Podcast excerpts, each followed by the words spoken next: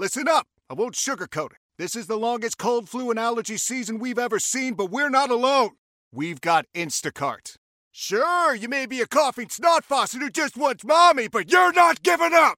Not when cold medicine, fragrant herbal teas, and honey shaped like bears can be delivered through Instacart in as fast as 30 minutes! Now let's go win the sick playoffs! Daddy, I just want my soup. Oh, sorry, Sport. App says it'll be here in, in a few minutes. Hm, Instacart for the win.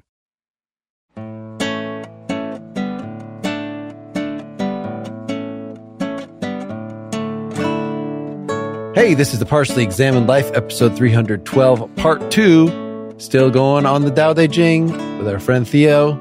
Theo, you mentioned number 40. We want to spend more time in the second half of the book in the day section. 40 is a nice short one. Somebody want to read their version? I'll do it. Returning is how waymaking moves, and weakening is how it functions. The events of the world arise from the determinate, and the determinant arises from the indeterminate. Pretty straightforward. well, so the indeterminate is wu again, the not, and then the determinate is is you. So I guess this is just revisiting these concepts that we dealt with at some point in the previous whole discussion. The picture here seems to be of a cycle now, right? Where determinate and indeterminate are arising from each other, but it, it seems like it would have to be circular. And the concept of return kind of reinforces that interpretation. Waymaking is a returning, right? And it's always returning. I think this really sets up yin and yang, but whenever something is asserted as true in the Confucian sense, the Taoist kind of critique of that language is that, oh, well, that language, that particular way, it's going to turn into its opposite. So this idea that everything turns into its opposite, as you say, bringing up the idea of yin and yang. So it could be just talking about that this is generally how ways work. Like I think the way Ames wants to talk about it is in terms of natural cycles, maybe. But these are moments, right? And you don't have the moments don't have to be temporal. They can be moments within a structure, right? And mutually complementary. And return becomes a metaphorical way of describing the static relationship between those moments. It's hard not to be reminded of Hegel a little bit, right? Hegel's word is reflection. That's the return. You get the in itself and for itself. There's also an element of alluding to being and becoming. So what is there arises from what is not there, essentially potentiality or non-being, right? Becoming is a coming into being from someplace. And it also is reflective of the natural order, which I think we probably don't still haven't given enough credence to, but everything in nature is cyclical, right? The sun every day comes out. You have the seasons, you have the cycle of years. Like there's always a return and everything that lives in essence comes from somewhere and, you know, the earth and returns to the earth. Maybe that's too biblical a metaphor, but I think it's straight on, but there is a way of kind of also reading this where it's not temporal because a big metaphor is the roots and the tree, the branches. The roots are wu. They're not visible, but they're more fundamental, but they're hidden. You don't see them, but they're there. So you don't have to think of it as a cycle of coming from nothing, but also something that's just not visible, something that's there and maintaining things and things are arising from it, but it can be all just one object. It can be the tree. It doesn't have to be uh, the tree in seasons. Right. That's why it's the indeterminate for Ames. It's not the nothing, it's the indeterminate. Yeah. The Henricks translation strikes me as really Hegelian in the way that um, Wes was talking. The things of the world originate in being, and being originates in non being. There you go. Need to say more. I mean, this term weakening is pretty weird. And it's kind of consistent across translations. So somehow both Henricks and Ames discover that it's in quotes. Yep. I don't think that's in the Chinese characters. And some of the other ones talk about gentleness and softness. So, you know, we can understand how it's part of this equilibrium and yielding that to be spontaneously so is not just to exert your own private nature, but to interact effectively and organically with the cosmos, with your circumstances, with things around you. And so that means being yielding. I think maybe it's our Western sensibilities that often a word like weakness would have very negative connotations and even yielding. But I think you're right, Mark. The notion is it's getting to the component of action where you're not being the active side, right? Well, we would think too, you know, normally the way we would think of function is in terms of thinking of Aristotle here, but in terms of a entity, a very well defined entity that belongs to a natural kind, right? And has its own internal structure and has its own activity and way of being at work, being itself. And so it's not as relational. In other words, this concept of weakening fits that entity into a larger whole by which it's affected. Weakening points to the, the sense in which something receives the activity of something else, right? The affection or the uh, being affected. It sounds like you're arguing, Wes, that it should be, and weakening in quotes is how it, quote, functions, unquote. Functioning is not the right word either because that implies some sort of determinacy that is not present here. The, certainly the Tao does not function. That's not a word that works there. So what is function translating? Operates. Okay. It's kind of counterintuitive that a weakening can be a functioning or that a being affected, which is the way I'm taking this, could be a form of functioning, which you normally think of as an internal coming from the inside or coming from the structure of the entity. Lau says weakness is the means the way is the way employs. So that's not internal at all. It's just a means. I always think of like judo and tai chi in this, these moments. Aikido is what I think of. Yeah, when someone takes a swing at you and then you just duck and they end up rolling over your body and slamming themselves onto the floor and you're like, I didn't do anything. In Aikido, which is the Japanese martial art form, but you practice together and they're both movements are involved and so you're con- it's constantly redirecting there are no punches and kicks in aikido you're only redirecting but when you practice you're supposed to be making one whole movement together that's what you're thinking of well, that's perfect, actually, I think, for this. It's a functioning, but it, you know, it's between two entities. To get back to Theo talking about opposites, right? What would be the opposite of weakness? What would it mean here? Weakness is the way the Tao operates. And it seems fairly consistent that weakness is across several of the translations. It's definitely the point on word, but what would it mean for the Tao to operate? I think it's having power. I mean, my interpretation is a stretch. Admittedly, I'm not sure how it works with the whole, but if it's right, right, being affected versus affecting, being the one, being the doer versus being the one that receives the energy. In the Aikido example, there is a little bit of a problem in that if the way is the one that, that receives, that is the weakness, the one that adjusts and moves with the power. And of course, Aikido, you're never meant to make the first strike as well. That's kind of a rule. So you, in training, you have to make a faux attack. You have to do something that's non Aikido to get the whole thing rolling. You have to show strength.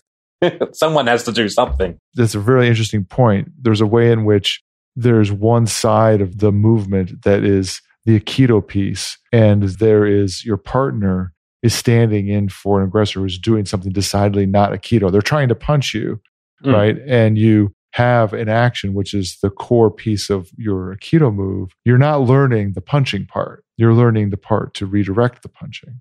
But you, as a group, you're doing one complete movement. So is the complete movement equivalent to the Tao, or is the Aikido receiving? To me, at least, and this is going back a ways from when I you know, studied it, is that the someone's punching you and you have a way of turning and redirecting. That is you receiving and redirecting. That would be the weakness part. In this analogy, though, I don't know. It seems hard to understand when you redirect and throw someone across the room effectively, especially displaying weakness. So, well, maybe that's you're not exerting, but yet they fly across the room. You know, you're not trying. Maybe, maybe. Yet you accomplish spectacularly. I mean, it also raises is the way, if we're thinking of it as it is everything. Well, the Tao Te Ching doesn't really want to say it's everything. It wants to say that there's like categorization, but in a sense, it does also want to say that when you say the names, you see the manifestations of the Tao. So it seems that, you know, naming, deeming, doing these, which are kind of, I think, active strength based yang stuff. That seems to also be part of the Tao, but at other points, the Tao Jing wants to say, but that's not really how the Tao functions. That's not really Tao. Don't think about that. So I think there's a tension about how to integrate action into this schema. I think 42 might help us. So waymaking gives rise to continuity. Continuity gives rise to difference. Difference gives rise to plurality. And plurality gives rise to the manifold of everything that is happening. To Wanwu. Everything carries yin on its shoulders and yang in its arms, and blends these vital energies, qi, together to make them harmonious. There is nothing in the world disliked more than the thought of being friendless, unworthy, and inept. and yet kings and dukes use just such terms to refer to themselves. For things, sometimes less is more, and sometimes more is less. Thus, as for what other people are teaching, I will think about what they have to say and then teach it to others. For example, those who are coercive and violent do not meet their natural end. I'm going to take this statement as my precept. Let's talk about the first part. Well, how bogus is this translation that this way making gives rise to continuity, which gives rise to difference, which difference gives rise to plurality. Whereas the other translations make it obvious.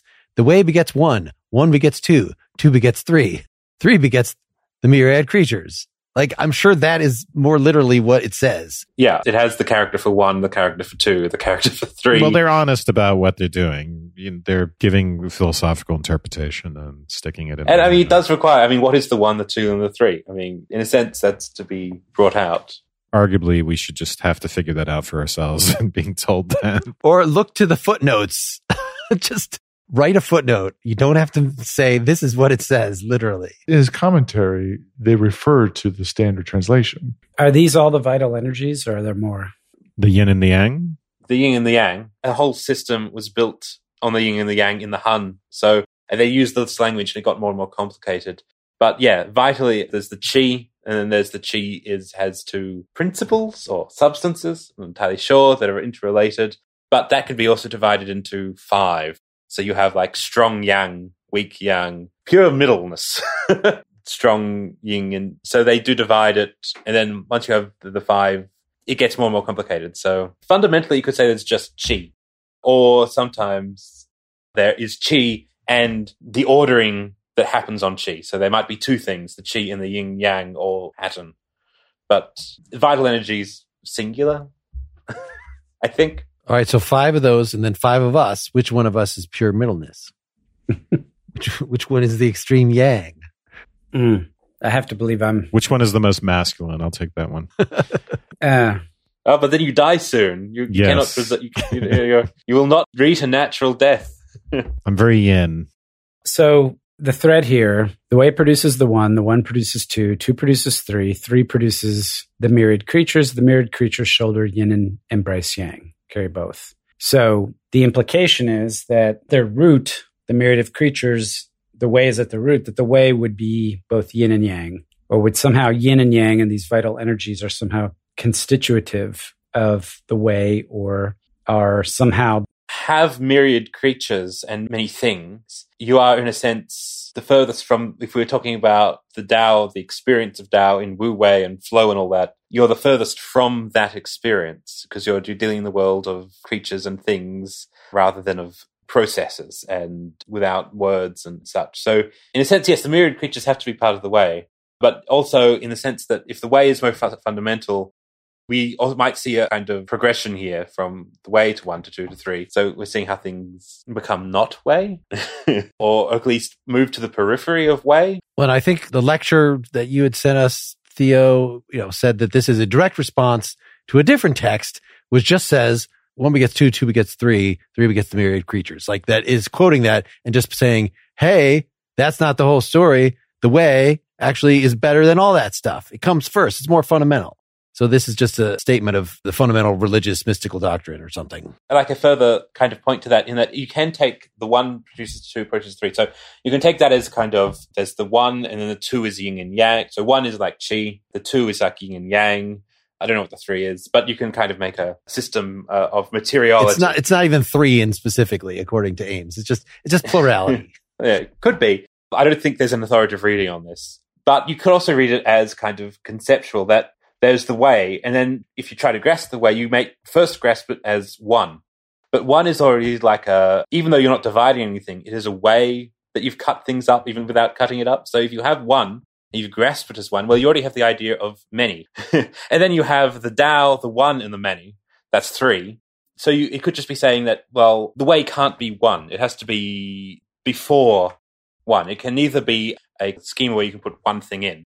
It must be something before you do any schemas at all, which includes the one. So I think there, it's more than just saying the way comes before the one because we're talking about the way and you're talking about the one and we're superior. But I think there is a, a conceptual reason why they want the way to be prior to one and many. Well, and I like this as a solution to a number of sort of medieval difficulties with the conception of God is, oh, God has to be absolutely singular. Yet God has all these properties. We'll just say, no, no, God is not singular. God is not one. God is prior to number.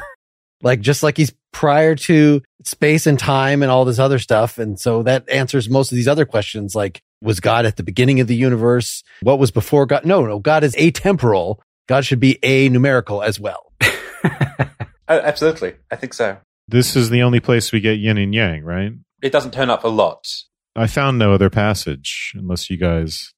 There are passages that are evocative of it, like 61, I took as places where the talk of the female and the male in equilibrium, I took to be indirect references, right? So in 61, the female is always able to use her equilibrium to best the male.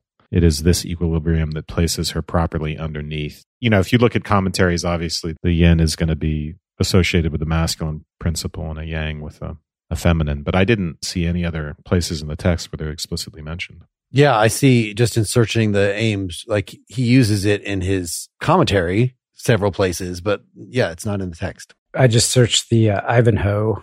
Same thing. I just looked up the characters. This is only the only place where yin turns up, and I've looked up yang, but they usually come together. So, yeah, this is the only I mention. Where do we learn more about that in the The Book of Changes, I think. Uh, yeah, I think the I Ching may be the oldest text that has the yin yang cosmology stuff in it. But again, I mean, you come across a lot of people who read a lot of the yin yang cosmology into the Tao Te Ching. And it is true that the yin yang cosmology existed in some form hmm, before this, and it obviously, uh, uh, kind of, the Tao Te Ching obviously knows of it. it. Is I think in, in kind of uses it and is, is in dialogue with it. But I think the greatest development of that cosmology happened in the Han, and there's a whole lot of reading back into the text.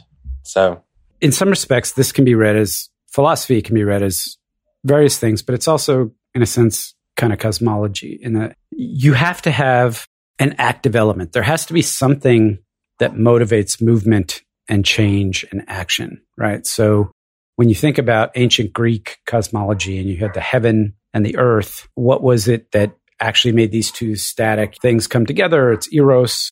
There has to be some sort of motive element. And yin and yang tension of the bow. So in this cosmology, it's not one thing that somehow creates attraction from one element to another. It's the fact that the whole structure is underpinned by these two elements that are in dynamic tension, like the string of the bow.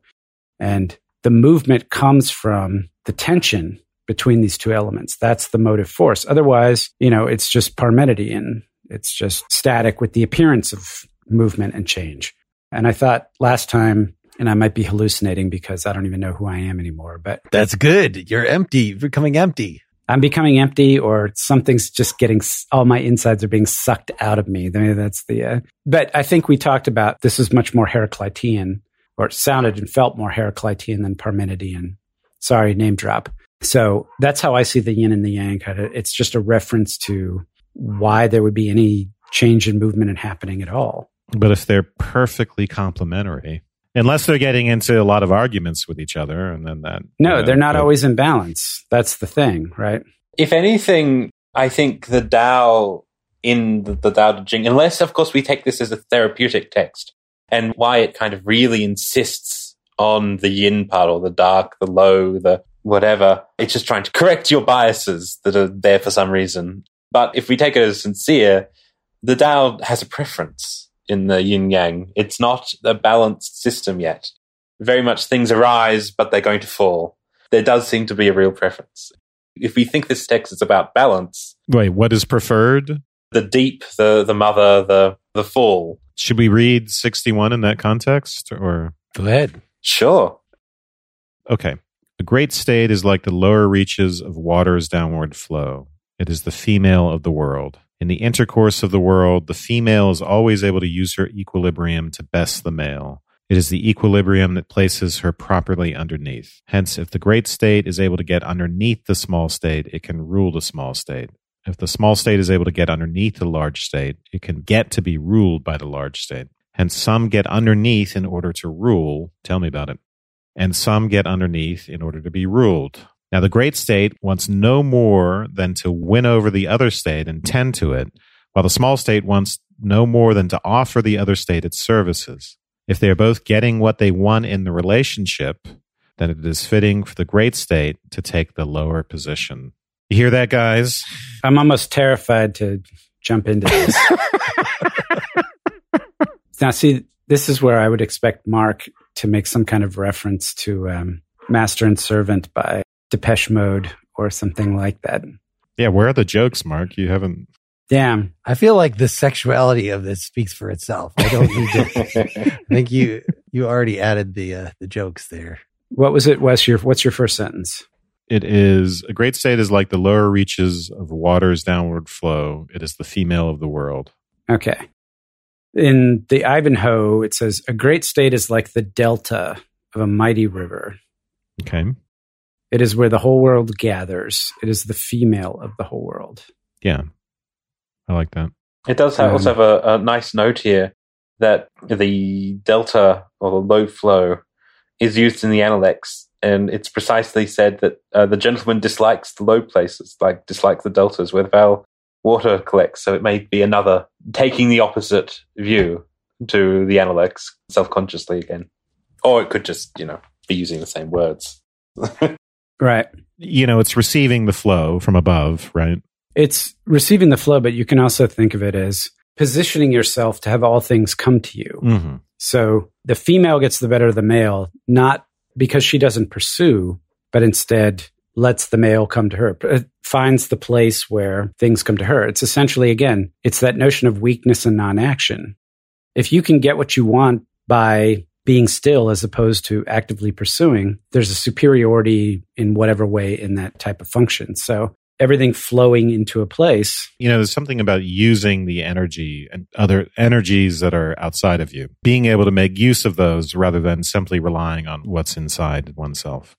If you own a vehicle with less than 200,000 miles and have an auto warranty about to expire or no warranty coverage at all, listen up. CarShield has a low-cost month-to-month vehicle protection plan that covers more parts than ever. Visit carshield.com/audio to find out how you could pay almost nothing for covered auto repairs. Drivers who activate this vehicle protection today will also receive free roadside assistance, free towing, and car rental options at no additional cost. Get your free quote today at carshield.com/audio. That's carshield.com/audio.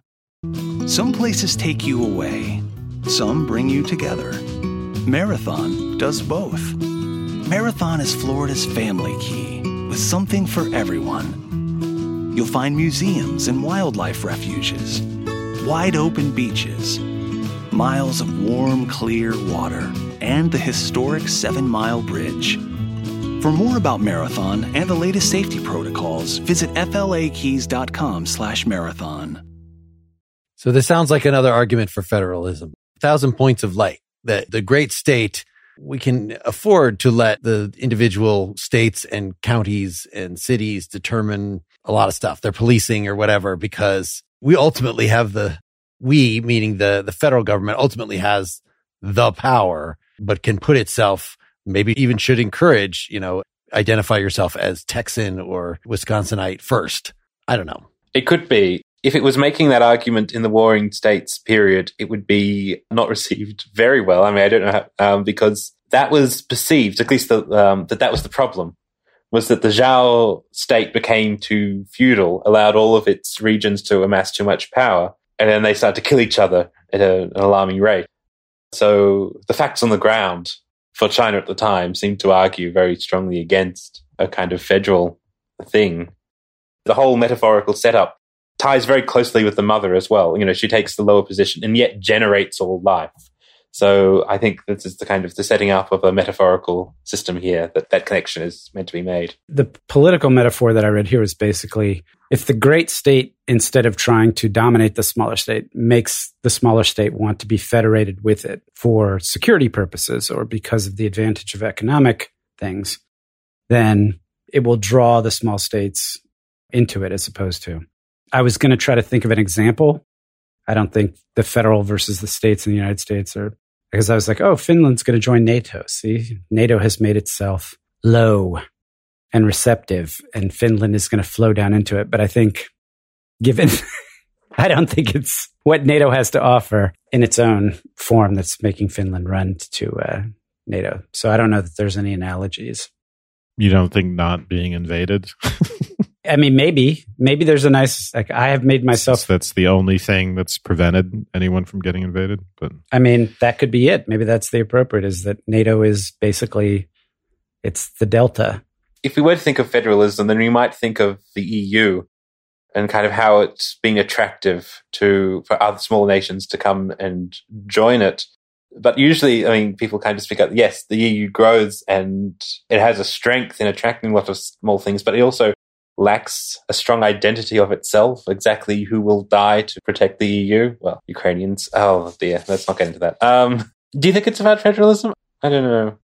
It's the same thing. It's like you can go to war and you can try to take over a small state if you're a big state. That's one way to do it. Another way is to make what you have to offer so attractive that the small state comes to you and says, I would like to create economic ties or, you know, and political ties and so forth like that. It's the same as you can go to war or you can find a way to defeat the enemy before you even take the battlefield, right? Another tension here in that that does sound again very Confucian. Confucians also don't want to go to war, but they think by creating a great culture, you'll attract others to kind of join you.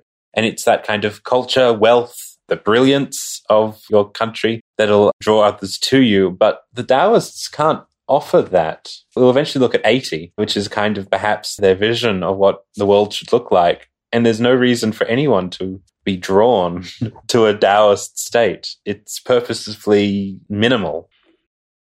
So, chapter 80? go for it. reduce the size of the state, lessen the population, make sure that even though there are labor saving tools, they are never used. Make sure that the people look upon death as a weighty matter and never move to, a, to distant places. Even though they have ships and carts, they will have no use for them. Even though they have armor and weapons, they will have no reason to deploy them. Make sure that the people return to the use of the knotted cord. Make their food savory, their clothes fine, their houses comfortable, their lives happy. Then, even though neighboring states are within sight of each other, even though they can hear the sound of each other's dogs and chickens, the people will grow old and die without ever having visited one another. Any problems with the translation there with people? Labor saving devices is uh, weaponry in the Ames. I, that could be better. Yeah. That does save some labor, some forms of labor. So, what do we think of this? There was an earlier one that quotes the Beatles without going out of your door. Without going out to the door, one can know the whole world. Without looking out the window, one can see the way of heaven.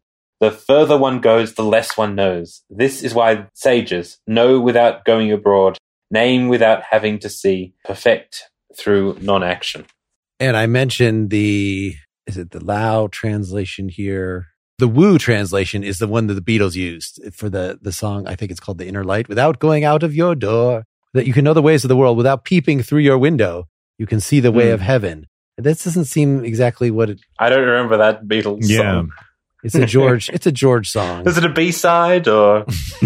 the farther one travels, the less one knows, the less one really knows. The Taxman. Oh, There are only 200 translations to choose from, or so, Mm. so uh, it might not exactly be one of these, but it's definitely, this is a pretty weird, you know, it's a mystical interpretation, right? It's your local authentic relationship with the world around you or this holographic micro. Well, the whole universe is in every atom. So just check out the atoms in front of you. You don't need to go, you know, you're going to just spread yourself thin with travel and communication and sort of that Kierkegaard anti social media episode that we did, you know, or, or a Thoreau is just as good. get two into your head. All that knowledge filling up your brain. I do find that the people look upon death as a weighty matter and never move to distant places, and whether that's replicated in the sage. So it's once you take away all these unnatural desires, you kind of move beyond being trapped by language. The desire to live remains, which is different from the Zhuangzi. But yeah, if people are kind of brought back to a natural state, they take their own personal life very seriously. I just found that interesting. I don't know if that helps us along. You know, in 80, there's this isolation, I guess in both 47 and 80, right? Yeah, the sage is in his house inside a village that's Isolationist tendency. You know, stay at home, eat your food, and uh, you're not going to get any fights with your neighbors. Just don't go outside and you keep the peace. But minimal population. So keep it small, be well armed, and uh, avoid your neighbors. That's the cynical uh, summary of this, but Well, just to circle back, that might explain why he said in the when we talked about before that don't put yourself in contention and people will want you to be the leader anyway. That only works in a very small community because that was the entirely the problem is you have to toot your own horn if that's necessary for publicity purposes. But in a small community, everybody knows everybody else. And so they can see when somebody else is virtuous and praise them and want them to be in a position of power without anybody in particular having to have a campaign on their behalf. that our society is just far too gone for Taoist principles. You know, the Taoist in, in our confronted with our society would go and live on a commune, would kind of try to withdraw as much as possible. Well, there's a little bit of it reminds me of the notion that a polity, like having to be small, right? Yet people have to know one another in order to have a community. And if you don't, then other behaviors have to come to bear. what did Aristotle say about this?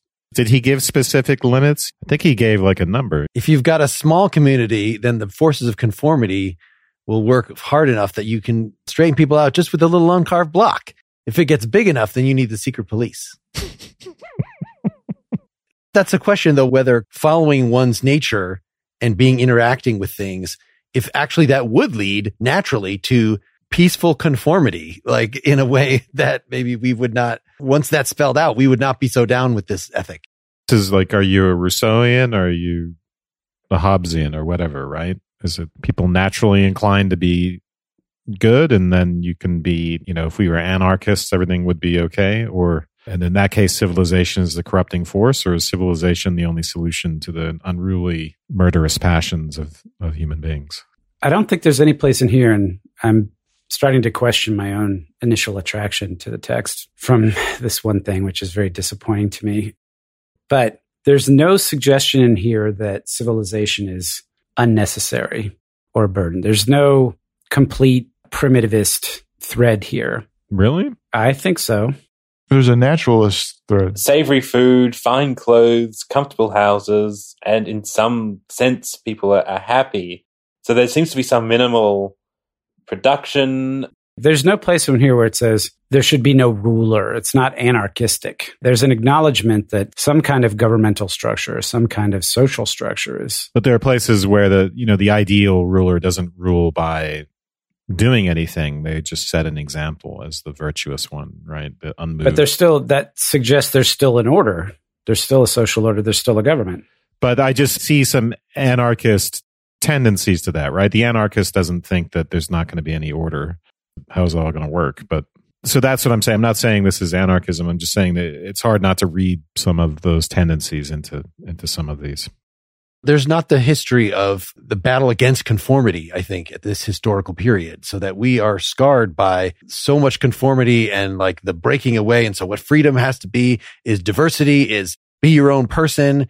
And I think maybe that's, even though it so- sure sounds like that's what Taoism's reaction to Confucianism is, maybe it's less drastic in what it's actually recommending than the anarchist implies okay, there'll be some hierarchies, but there'll be hierarchies because like we need to get stuff done. You're not going to be an anarchist unless you're a radical egalitarian, unless you're revolting against the classist societies of the past.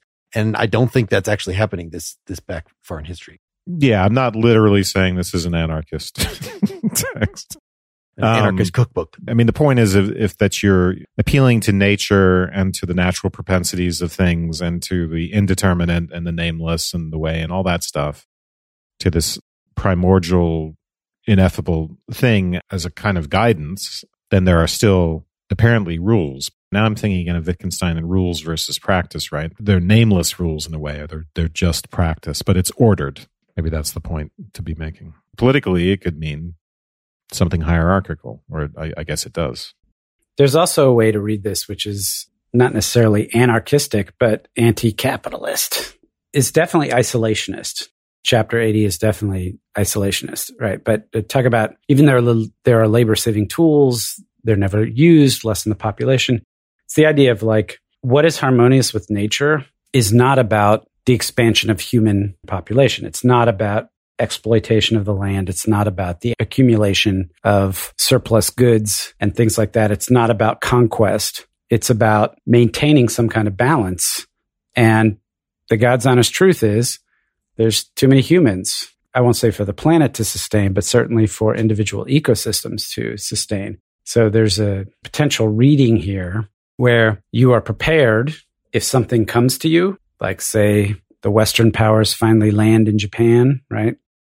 They're prepared for invasion. You're prepared for commerce. You're prepared for all these things, but you choose not to engage in them in order to maintain a standard of life that's more in balance and less about growth and consumption. Doesn't mean you won't have to have balls and wear nice clothes and eat good food, right? It just means you'll be satisfied with those things as opposed to desiring more. I was just because I'm always a little nervous about nature and then making the how much they are thinking about the environment ecosystems. But I do imagine this this town that we're talking about very much in touch with like the wooded lands that surround them, with being very kind of close to natural ways that would inform them. So there is a way in which I think nature is direct, being very close to nature is directly informing way making in this small community. Going back a bit, also, I don't think uh, there's nothing about overthrowing princes and putting Taoist princes in their place at the time you have I think later, but you have the legalists, certainly the Confucianists, maybe they're thinking about different forms of government to put into place, or at least you know get a benevolent person into power, or make the state a certain way to combine all of these different warring states. I think that Dao De Jing at least is saying everything, all of the social structures can kind of remain the same, but we've got to stop the action I don't think there's a, revolutionary period like to overthrow any princes. To maybe I don't know. And the difference in anarchism is I don't find this an individualistic text. I think when you get to the core of it, it is about the practices of a community and how natural they are, how flexible they are, how they are organized around certain people. Yeah, I think that's it sounds like syndicalist anarcho syndicalism to me. I think you're uncovering a perhaps uh, a thing we could do for our part three or nightcap or whatever is talk about how we could modernize this and how we could. We sort of in our last nightcap that we just recorded talked about this as a self help text. Well, let's move that into you know talking more explicitly about the political ramifications and the uh, just how how do we take this as many practicing Taoists, you know, and people in the West who have no knowledge or connection directly. You know, we have this Ursula K. Le Guin translation here, and uh, not Ken Kesey, who is the druggy guy that has this translation.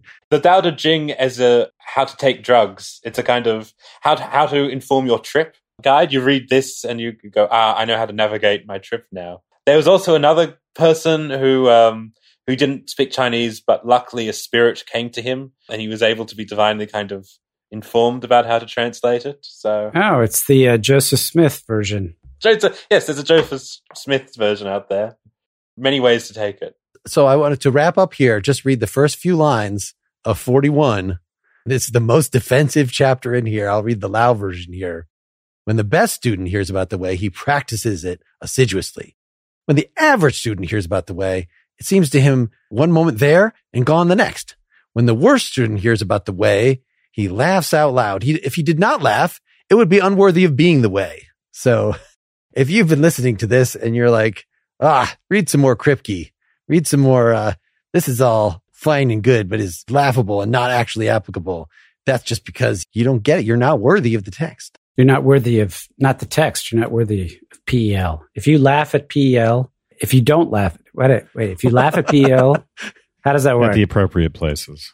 If you laugh at PEL, you laugh are the with worst. PEL, you laugh with you're good. with PEL. at us. If you laugh at us, you're the worst kind of student. If you do what we do, you're the best kind of student. If you pay us, And if you jog while we're I do like that Ames translates the first lines to be more modest. When the very best students learn of waymaking, they're just barely able to keep to its center. When mediocre students learn of waymaking, they are sporadically on it and off it. And then the, the worst ones laugh at it. So like I like that. That it's really hard, even for the best ones. You're gonna fall. It's a it's like a razor's edge. You're gonna you're gonna tip off one way or the other. Inevitably, it's a hard road to hoe. But yet, you want to travel it uh, very naturally. That's what's so hard about Leave it. Leave no tracks. If you would like us to cover more in this tradition, and you know, if this makes you excited for us to cover other non-Western stuff, or you're sick of non-Western stuff and you want to uh, recommend something completely different, reach out to us at pel at partiallyexaminedlife.com or through the website, through our Facebook group. Next time, as I said, I think I had said last time, Sushen, who was on our Confucius episode, is going to come back, and he wanted to do Mozi or Mo Tzu, as it used to be spelled. So everybody knows about the Confucius and the Taoists, but the Moists were just as big a deal as the Confucius, and in fact, a bigger deal than the Taoists back in Confucius's time. So to really understand this history, according to Sushen, you, you need to read some Moism. Apparently, it will not be as tricky as what we've been going through, and it's not going to be two episodes. Absolutely.